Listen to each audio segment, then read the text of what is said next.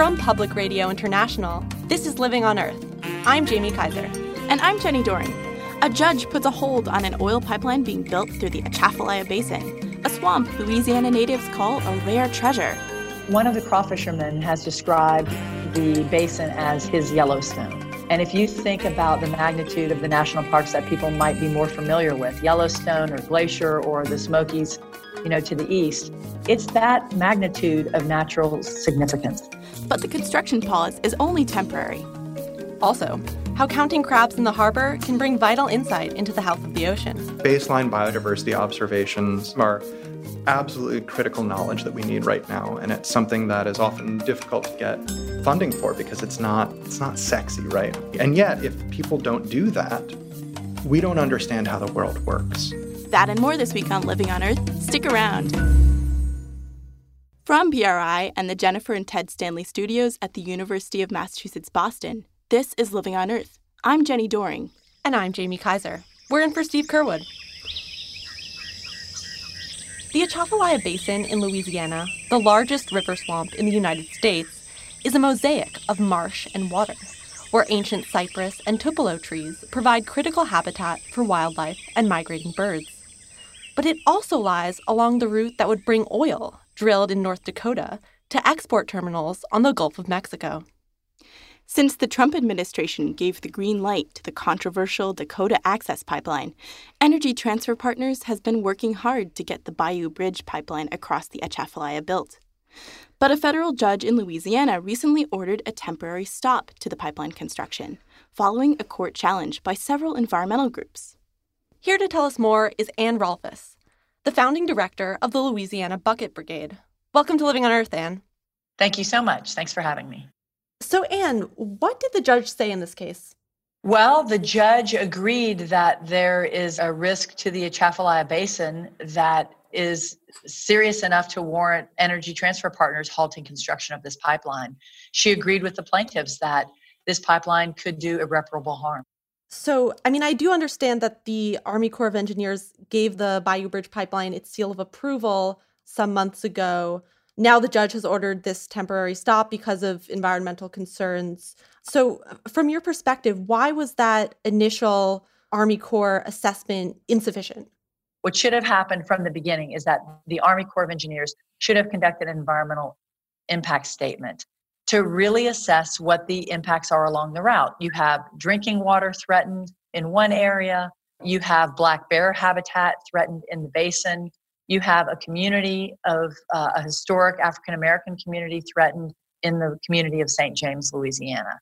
And the Army Corps of Engineers, by refusing to conduct an environmental impact statement, didn't acknowledge that.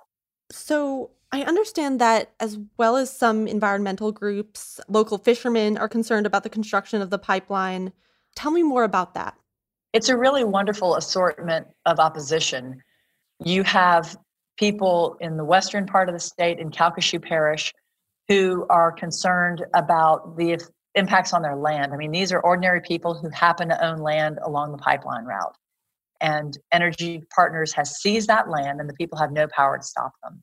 You continue down the route, um, you have indigenous communities that are concerned about the impacts to drinking water. And then if you continue, you hit the Atchafalaya Basin, where the crawfishermen make their living from the basin. There are wild crawfish there still. And the problem with a pipeline like the Bayou Bridge pipeline is that it acts as a dam and restricts water flow. The water dies essentially, and then all of the living creatures within that water also die. And so in our case, the pipeline restricts water flow and the crawfish die.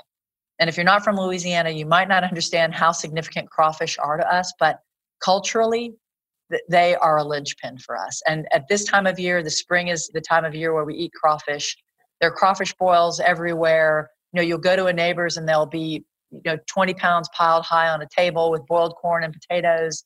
And it is something that you will spend hours doing, just eating crawfish and drinking beer. And the thought that a pipeline company can come and kill that culture is a tragedy I am one of those people who has never been to the Atchafalaya Basin. I imagine a lot of our listeners have never been there. So, could you give us um, a description of the place? Yeah, you know, one of the crawfishermen has described the basin as his Yellowstone. And if you think about the magnitude of the national parks that people might be more familiar with, Yellowstone or Glacier or the Smokies, you know, to the east, it's that magnitude of natural significance. And so what you see is you see, you know, uh, placid water, flat water, brown, maybe dark green water, and you see these beautiful cypress trees and moss hanging down from them.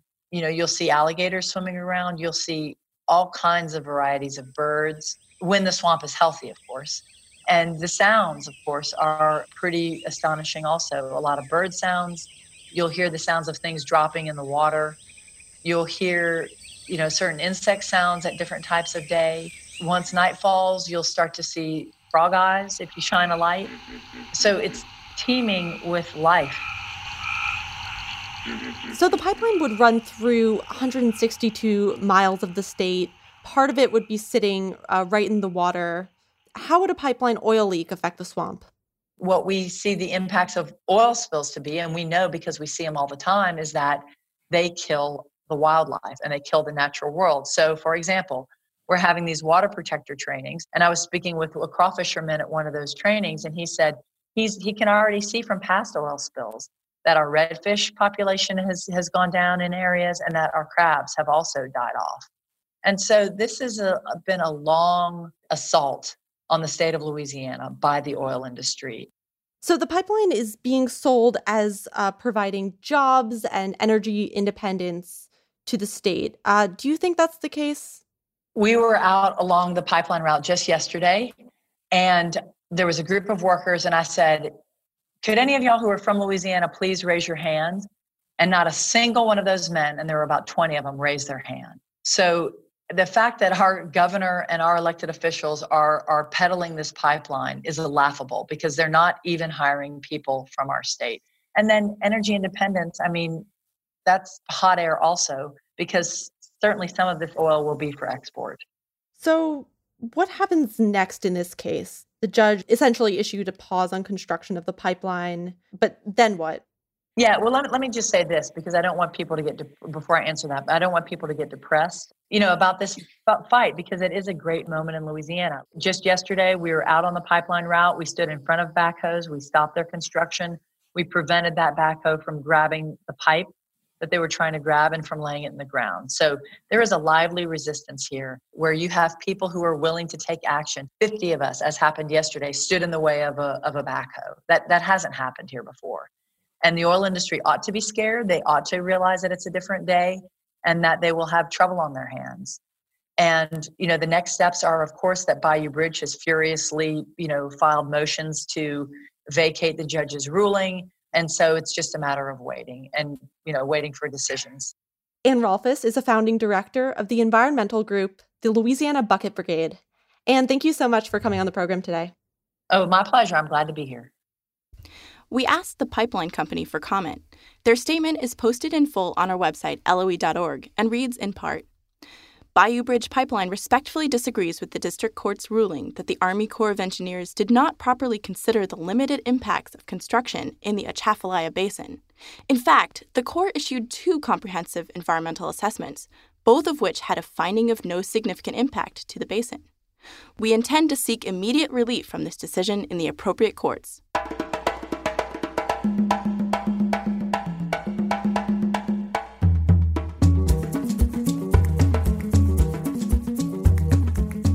We'll take a trip beyond the headlines now with Peter Dykstra of dailyclimate.org and Environmental Health News. That's ehn.org. He spoke from Atlanta, Georgia with Living on Earth's Bobby Bascomb. Hi, Peter. How you doing? I'm doing all right, Bobby. How are you? Oh, I'm good, thanks. Uh, what do you have for us this week? Let's start with the EPA and um, Administrator Scott Pruitt. He has someone investigating him. It's one of the last people in the world I would have expected.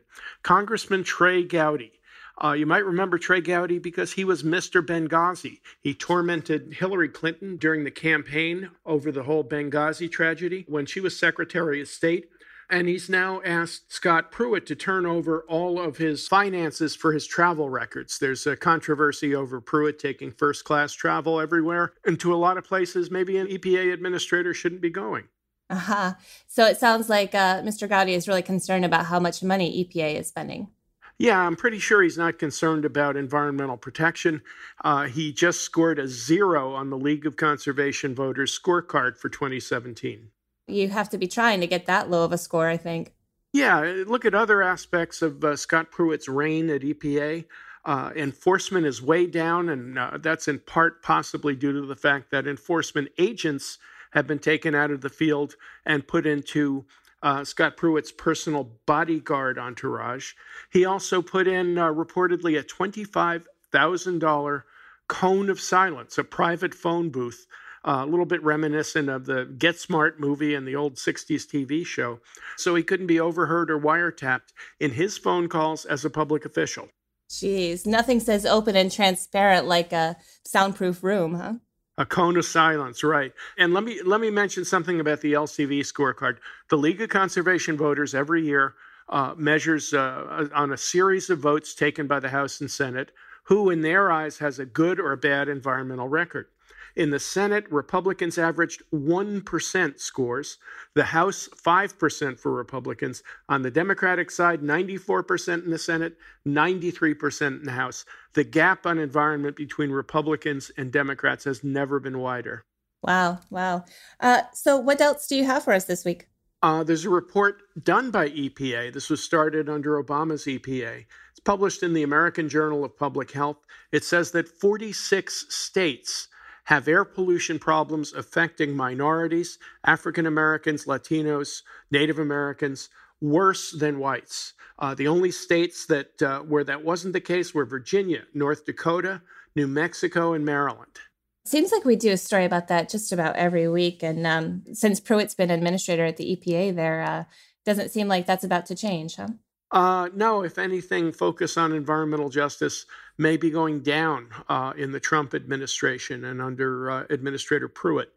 Environmental justice is a term and a concept that's been out there since the 1980s. It gets lip service, sometimes it gets no real service. As we've said before on this show and elsewhere, you don't see waste dumps and uh, refineries being built in Beverly Hills. no, definitely not.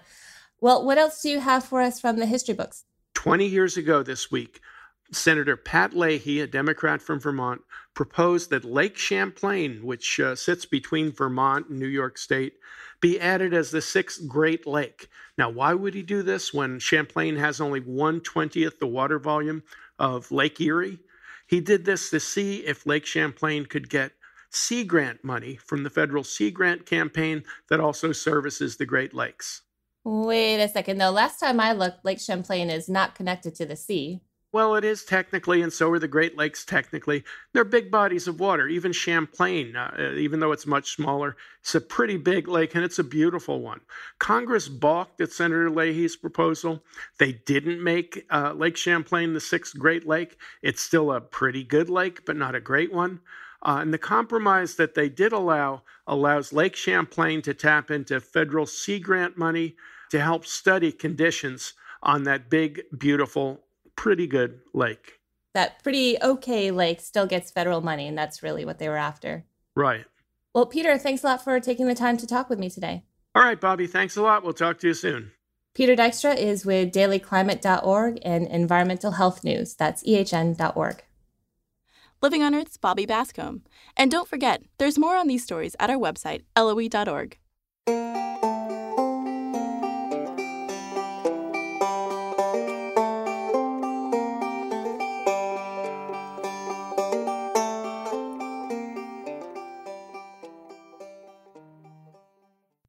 If you like what you hear on Living on Earth, please join us with a gift of $5 or more.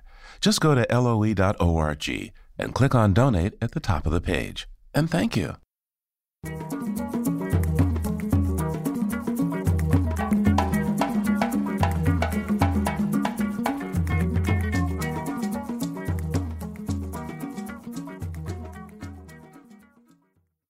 It's Living on Earth. I'm Jamie Kaiser. And I'm Jenni Doering. We're in for Steve Curwood. Now, the Environmental Protection Agency's job is to safeguard Americans from harmful chemicals, pollution, unsafe water, and other risks. EPA relies on its own scientists, and a small army of external scientific advisors to review reports and help inform potential rulemaking. Last year, in the name of preventing conflicts of interest, EPA Administrator Scott Pruitt adopted a policy that bans scientists who receive EPA grants from serving on these key advisory boards. That created a conflict for Robyn Wilson, an associate professor at The Ohio State University. She was a member of the EPA's Science Advisory Board until she was told to choose between her EPA grant and that position. Well, she chose her grant, and now two lawsuits are challenging Pruitt's policy, and Robyn Wilson has signed on to one of them. She joins us now. Welcome to Living on Earth, Robyn. Hi, thanks for having me. All right, so first, Robyn, if you could please tell us a bit about what you study. I think it's risk analysis and decision making. Um, how did that tie into what you did for the Science Advisory Board that you worked on?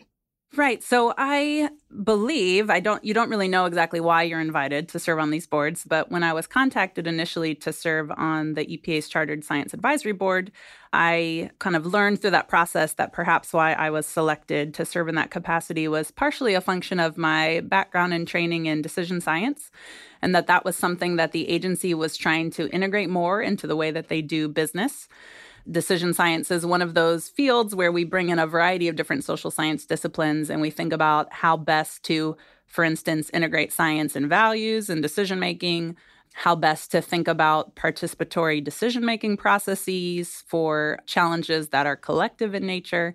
Then, on top of that, the context that I happen to work in relates to landscape management and water quality. So, I do a lot of work in agricultural contexts, looking at how farmers make management decisions across big landscapes, largely in the Midwest, and how that impacts uh, water quality and other sort of collective benefits. So I think they were also interested in having that expertise represented on the board. Yeah, can you tell us a bit more about what the science advisory boards do? I understand there are a lot of different types of scientists on these boards too, right?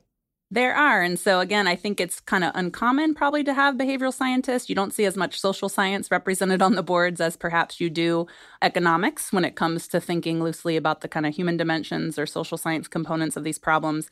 Um, and then you see a lot of public health folks on those boards uh, with backgrounds in toxicology and epidemiology.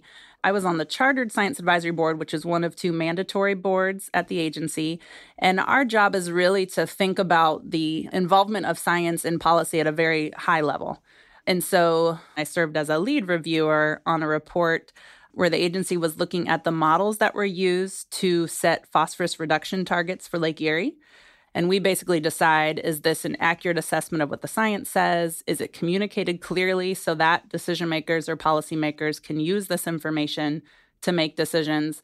Um, and so, in that particular task, again, the agency wanted to have an understanding of how accurate were those models. Could they be under or overestimating what we actually need to do for the lake to improve? What would improve those models? Are there things that we are not thinking about that should be relevant to any sort of policy that would be set regarding the lake? Uh, Administrator Scott Pruitt says this new policy that bars scientists who receive EPA research grants from serving on its science advisory boards is meant to prevent conflicts of interest. So, how do you respond to that?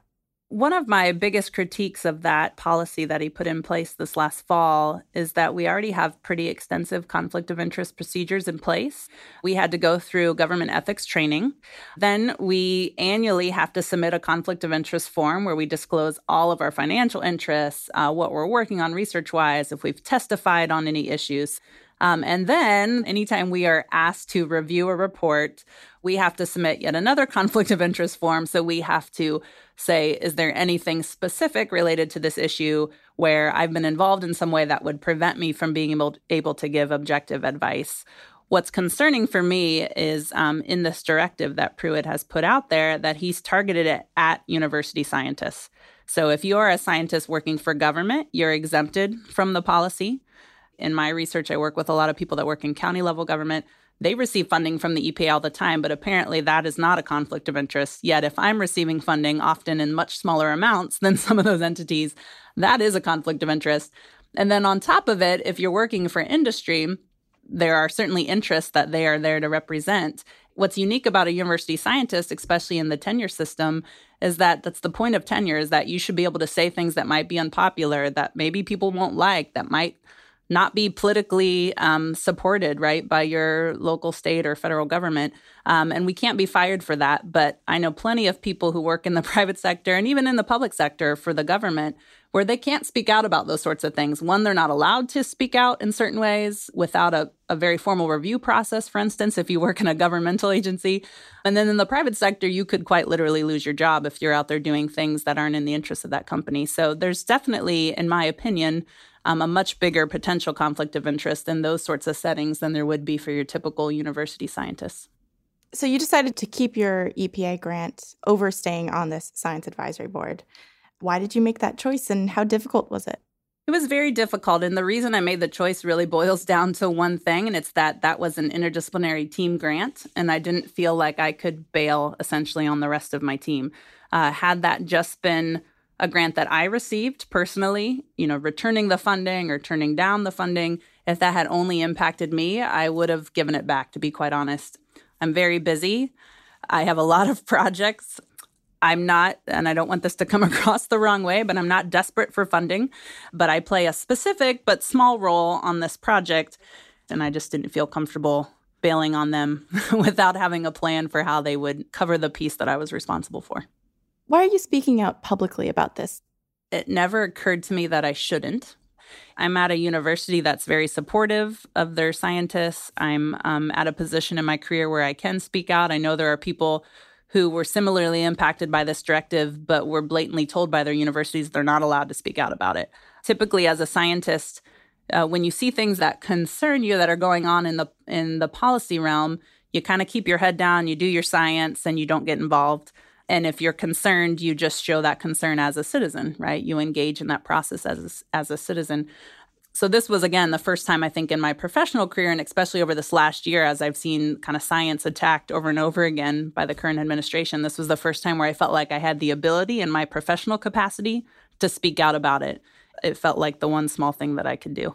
Robyn Wilson is an associate professor of risk analysis and decision science at The Ohio State University. Thank you, Robyn. Thanks for having me.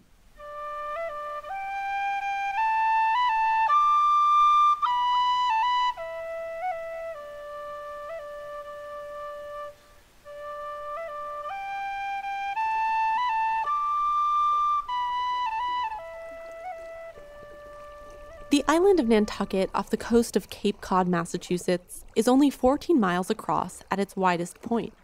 Yet, it's home to a remarkable variety of sea life and conservation and research groups who want to learn more about it and how to protect it. In summer 2017, the Living on Earth team spent some time on Nantucket. While we were there, we met a young biology student working on his senior thesis project. Like many of his peers, much of his summer was consumed by the work, but unlike most students, his research did not include hours in the silence of a library. Hello, my name is Matt Souza. I'm a student at the School for the Environment at UMass Boston, getting my Bachelor of Science degree in Environmental Science. Matt's project is one of the first to look for patterns in populations of crabs living in the harbor on the northern shore of Nantucket crabs, they might not be the prettiest of animals, but they are really important to the ecosystem because they literally are the scavengers of the ocean. Matt's got all of the qualities of sort of a great field ecologist. That, like, he's got that tenacity, he's got that drive, and he's just got that deep, deep curiosity underpinning it all. That's UMass professor Jarrett Byrnes, Matt's faculty advisor he has found some questions about when and where different types of crabs uh, occur that we haven't really asked in my lab before. Matt hails from the mellow Boston suburb of Billerica, Massachusetts, and growing up, he was always outside. I did a lot of camping, hiking, loved going to the beach since I was very little. The Cape is our summer playground. The second beach that I went to on the Cape was this beach called Skaket, and that's where I fell in love with the ocean and getting to know the mud flats and looking at the hermit crabs. And I was that little kid with a pail and the shovel digging around in the sand looking for little critters. That's to say, he usually stuck close to shore, sometimes going in the water.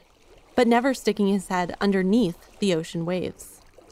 When I was young, I always said I wanted to do something with the ocean, but then I was kind of scared of going under the water. I never had any bad experiences in water. Um, I've always loved the water. I've always loved to swim. I just wouldn't go under. But one family trip to the U.S. Virgin Islands, he had the chance to swim among the tropical coral reefs. His mom kept telling him, You're going to miss the whole part of the trip. And then I looked down and there it was. The reef, right under the surface. And I just went for it. Matt hasn't been afraid of swimming since. There's no way he could have completed his project if he was. He lived at the University of Massachusetts Boston Field Station, which is tucked among salt marshes buzzing with insects and right near the water. For over two months, Matt spent his days alone, collecting data on crabs out in that harbor, waist deep in the sea. But the week I arrive, he has a couple of visitors. One is his 18 year old brother, Ben. I have no idea what I'm doing. Joy, that's just wonderful. Why'd you let me do this, Matt? and the other is Nantucket Field Station High School intern and curious crab sorter Anna Dwortsky. Look at that. You can see its entire skeleton and its organs. It's also bleeding. I tag along on the first day of data collection for the week, hurrying down to the shore to catch up with the trio. The warm seawater laps against a kayak full of equipment as we wade into the harbor. Matt has 16 crab traps in the harbor, and he goes out four days a week to record what he finds in each of them. We all peer inside as he draws his first cage out of the water, close enough to hear the spider crabs inside blowing tiny bubbles. Anna pulls a crab out of the trap by one of its long, spindly legs and dumps it in a bucket. Spider crabs are pretty harmless. You can pick them up, and their claws are really, really small, and because they're used for scraping algae off of the grass, and so they won't pinch you or anything, and they're super chill. Every time they pull a crab out of the bucket, Matt measures it using a special instrument called a caliper. 1.5, 1.3, 2.1. 2.1? Yep. And Anna writes down the measurement on a notepad. 1.5, actually 2.4. The crabs come in all shapes, sizes, and species. So there's spider crabs, green crabs, blue crabs, lady crabs, um, Acadian hermit crabs, mud crabs, and horseshoe crabs. So I guess it's seven. Matt's project is designed to sample the harbor. Each of the traps is located strategically to account for potential differences in crab populations depending on the distance from the shore and the density of the seagrass habitat. Seagrass is especially important to Matt. So oh, yeah, I fell in love with seagrass. I feel like they are disrespected in terms of ocean habitats. they don't get as much respect as, as other kinds of habitats? Like coral reefs, everyone thinks about the color- colorful coral reefs, and everyone looks at the fish, and people don't realize that a lot of those fish start out in the seagrass beds, and then they make their way over to the coral reefs, and vice versa. At the next trap, Ben and Anna wrestle a green crab out of the pot. Grab it by the back leg. Yeah. Grab it right here. So one leg, or yeah. Or you can pick it up by the claw. That works too. Go. Come here. Go. The green crabs, which are actually an invasive species in these waters, are bigger than the spider crabs. Matt says they're trickier to identify. They can be several different colors. They can go from green to a tannish color to uh, a more rusty color. And some of them are missing their claws and legs because a defense mechanism that crabs have is they can release their leg or their claws so they can escape from predators. Just off it then? Yep. Some crabs hang limply from the young scientist's fingers, but others put up a fight. For the first hour we're out in the water, the most notoriously, well, crabby of the crabs, the blue crab, isn't showing up in any of the pots. Eventually, the team finds some, but not in the condition they're used to. Oh, this is it alive now? No. See, I don't know how it was killed. I can't I see like no entry point, no crack in the shell. I can't, I can't tell how it died. So usually when you see um, blue crab alive, they will spread out their um, claws in a defensive position. So they are known to stand the ground. Most times, the blue crabs are what's left in the traps that are alive. So having two of them being like this is kind of a mystery. The crew also find a lot of toxic blue green cyanobacteria, sometimes called blue green algae, that arrived in the harbor around 2008. It clings to the seagrass, and when we put it on the kayak, it looks like dark, slimy fur. It grows at the base of the seagrass and it grows up and it forms mats, making it harder for the um, seagrass to get the sunlight. I found it increasing around three or so weeks ago. I started seeing it pop up. Didn't know what it was at first. Did some research, found out what it was, and realized that it was bad.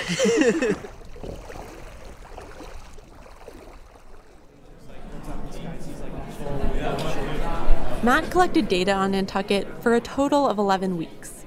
And after a semester of analyzing his data, we checked in with him to find out his results.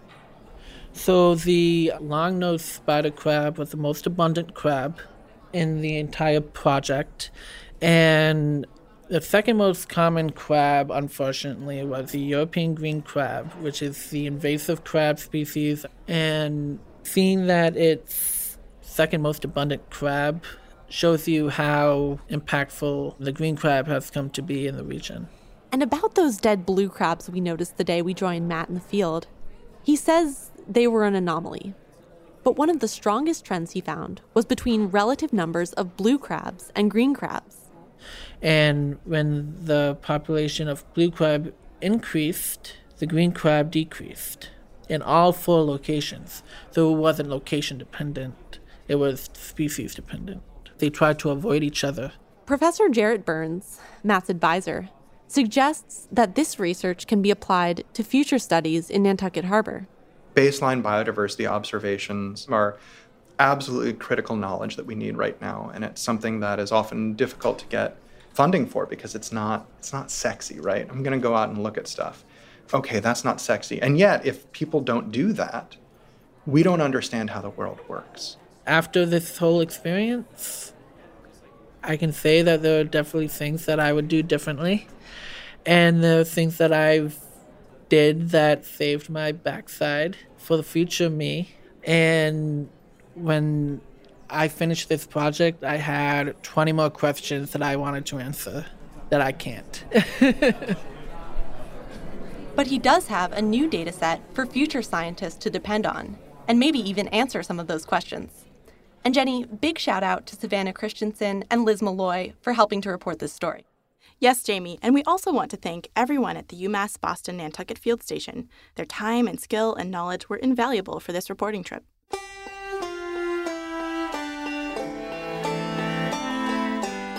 Coming up, how beauty is in the brain of the beholder. That's just ahead here on Living on Earth. Stay tuned. Support for Living on Earth comes from the Gordon and Betty Moore Foundation and from a friend of Sailors for the Sea, working with boaters to restore ocean health. It's Living on Earth. I'm Jamie Kaiser. And I'm Jenni Doering. We're in for Steve Curwood. Charles Darwin is famous for developing the theory of evolution by means of natural selection, the so called survival of the fittest. But he realized that surviving was only part of the challenge. For the birds and the bees and virtually all complex life forms to pass on their genes, they need to attract a mate. And that spurred elaborate, extravagant displays. Think fancy feathers or huge antlers or complex songs. In his new book, A Taste for the Beautiful The Evolution of Attraction, biologist Michael J. Ryan picks up where Darwin left off to help explain these alluring traits. Living on Earth's Helen Palmer spoke with him about his new book. So, Michael Ryan, uh, your book, A Taste for the Beautiful, is concerned not with the survival of the most fit, but with Darwin's second most celebrated book, The Descent of Man and Selection in Relation to Sex. You note that Darwin said that thinking about the peacock's tail made him sick. Given how beautiful the peacock's tail is, what was Darwin's problem? What made him sick was cognitive dissonance, I think. He had this wonderful theory, natural selection, that explained how organisms were able to evolve adaptations for survivorship. And then he was confronted with all of these traits of animals and also, too, of plants that, if anything, would be maladaptive. And the peacock's tail was a great example of that. With the male having to fly with a tail that's sometimes in excess of one meter is not going to help him survive. In fact, it's going to increase its mortality. So, this is what Darwin confronted a major challenge to his idea of natural selection. And this is what drove him to then concentrate on not survivorship, but reproductive success. So, why is sexual selection so different from natural selection? There's two components to fitness, two things individuals need to do to get their genes into the next generation. And one is survive, of course, because as I say in the book, roadkills don't mate. You have to be alive to mate. But if you live long and happy life but never mate, then again your genes are not getting into the next generation. So selection favors animals that have some optimum combination of survivorship favored by natural selection and mating success favored by sexual selection. So if we think of the peacock example, if there's a range of tail sizes amongst males, the males with the short tails might survive much better, but would have very low mating success. The males with the very long tails might be very attractive to the females, but they're not going to live long enough to be able to track females. So what what evolves, what we assume and what theoretical models show is the extent of development of the sexual trait should reach a tipping point between the cost of predation or the energetic cost and then the benefit of being more attractive to mates. So, the Tungara frog is your particular organism or an organism you've spent a lot of time with, and particularly you've spent a lot of time listening to its calls. I believe you have a call that we can actually listen to. Yeah, so I will play first a chorus, a small chorus of frogs, of Tungara frogs, and it'll immediately inform us about how complicated the chorus is. So I'll play that first.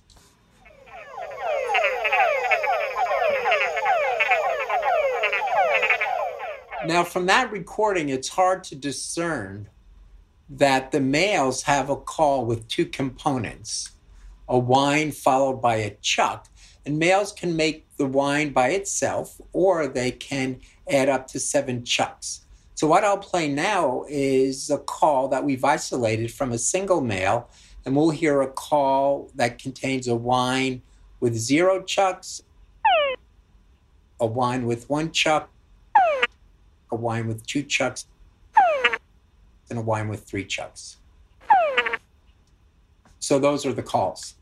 So, why do you think that they decided to start adding their, their chucks in the first place?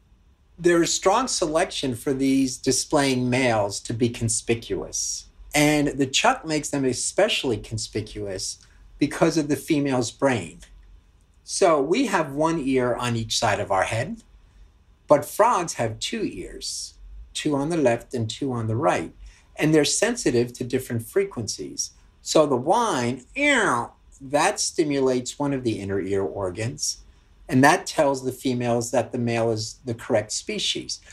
The females have another ear, though, and this ear in the Tungara frog happened not to be being used for communication.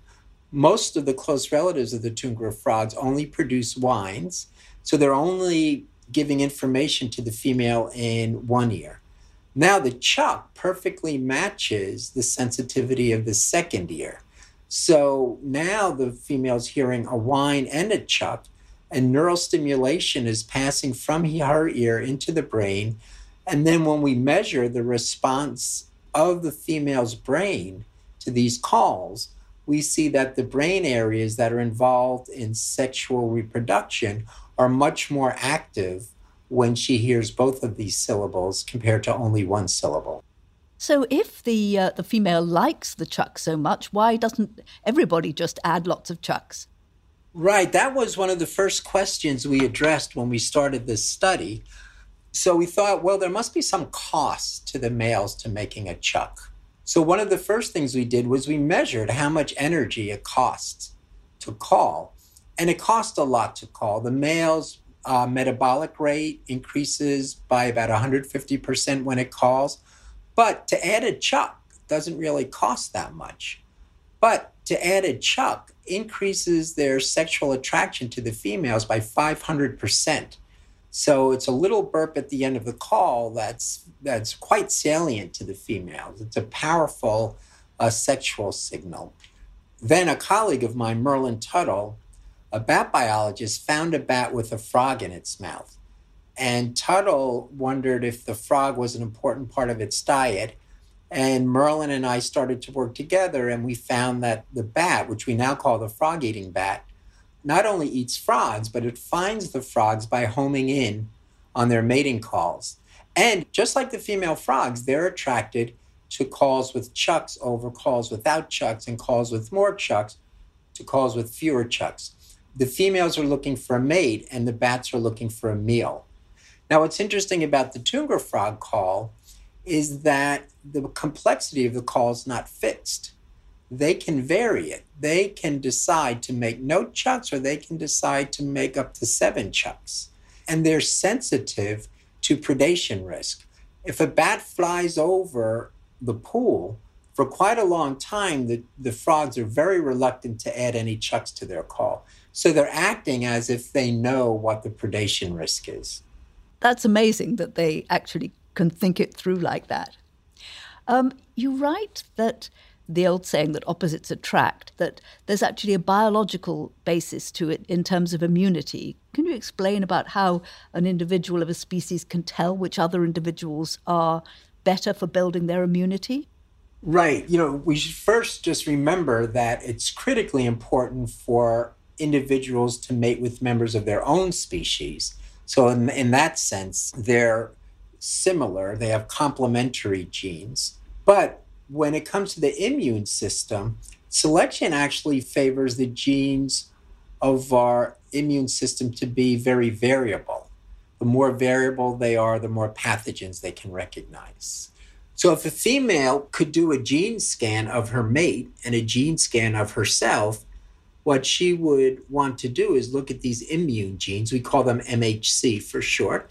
And she would know what her genes looked like. And then she could look at another male's genes. And then she should decide to mate with the male whose immune genes are most different from hers. Well of course they can't do that. So what do they do? They smell. They use odor cues.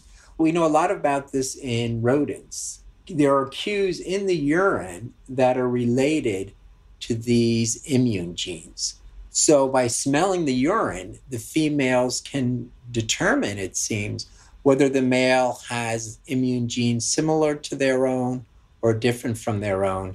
And in these studies, they preferentially mate with males whose immune genes are different. And you make the point that this is actually something that works with humans as well. It's not just uh, opposites attracting in the animal kingdom. Yes there's these classic experiments called stinky t-shirt experiments where they asked males to wear t-shirts and not shower for a few days. The women are then asked to smell the t-shirts and then rank the attractiveness of the males. Then the researchers analyzed the immune genes of everybody involved in the experiment and the females prefer the odors of males with immune genes more different than theirs but there's a caveat, a very important caveat here.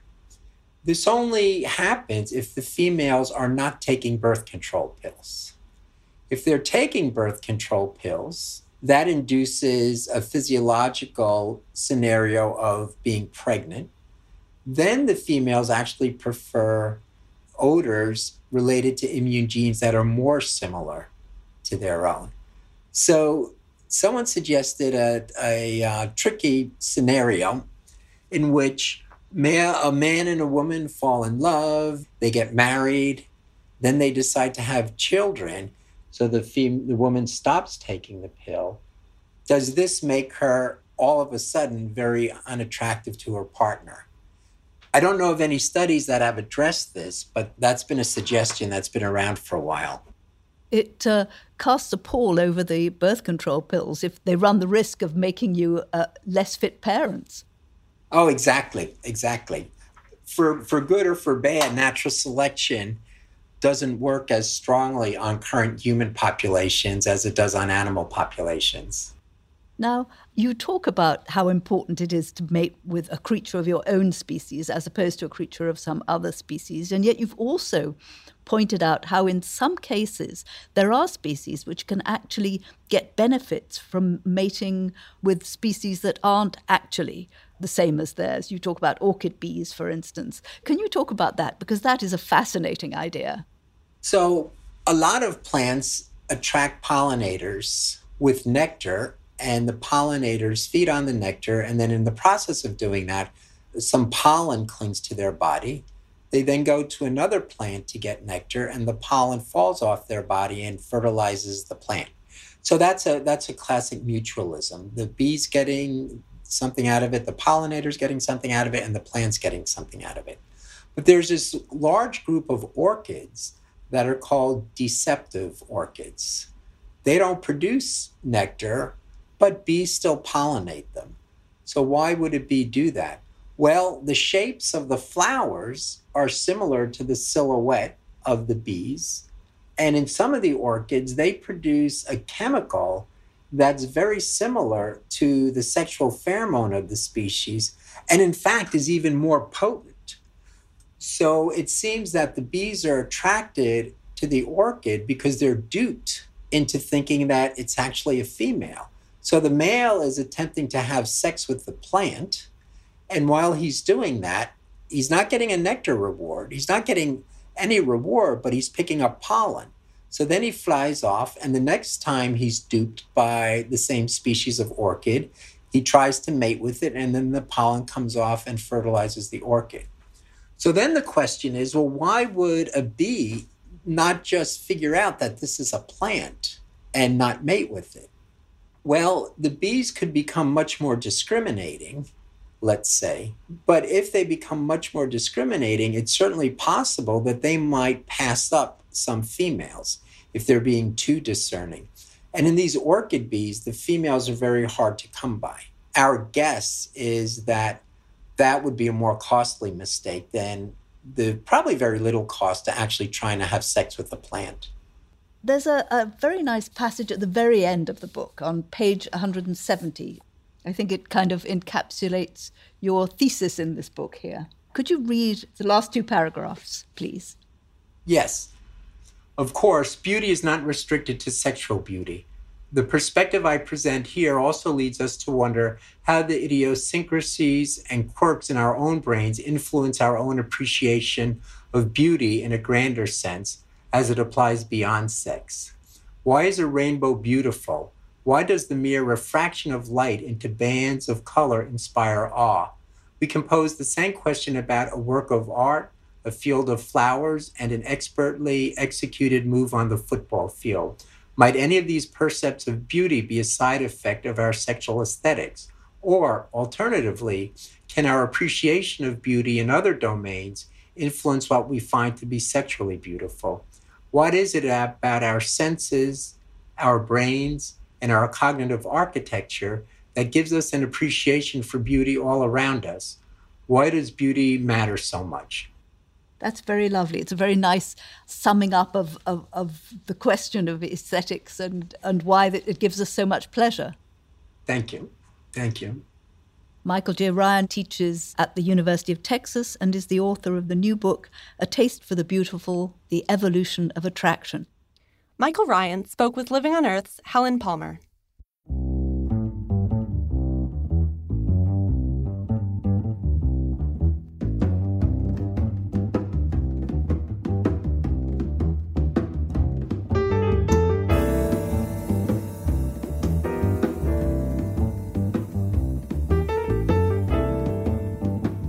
Living on Earth is produced by the World Media Foundation. Our crew includes Naomi Arenberg, Bobby Bascomb, Savannah Christensen, Noble Ingram, Hannah Loss, Don Lyman, Helen Palmer, Ainsley O'Neill, Adelaide Chen and Yolanda Omari. Tom Tiger engineered our show with help from Jeff Wade and Jake Rego. Allison Lirish Dean composed our themes. You can hear us anytime at LOE.org and like us, please, on our Facebook page. It's PRI's Living on Earth. And we tweet from at Living on Earth. Steve Curwood is our executive producer, and he'll be back next week. I'm Jamie Kaiser. And I'm Jenni Doering. Thanks for listening. Funding for Living on Earth comes from you, our listeners, and from the University of Massachusetts Boston, in association with its School for the Environment, developing the next generation of environmental leaders, and from the Grantham Foundation for the Protection of the Environment, supporting strategic communications and collaboration in solving the world's most pressing environmental problems. Support also comes from the Energy Foundation, serving the public interest by helping to build a strong, clean energy economy from Carl and Judy Ferenbach of Boston, Massachusetts, and from Solar City, America's solar power provider. Solar City is dedicated to revolutionizing the way energy is delivered by giving customers a renewable alternative to fossil fuels. Information at 888 997 1703. That's 888 997 1703. PRI, Public Radio International.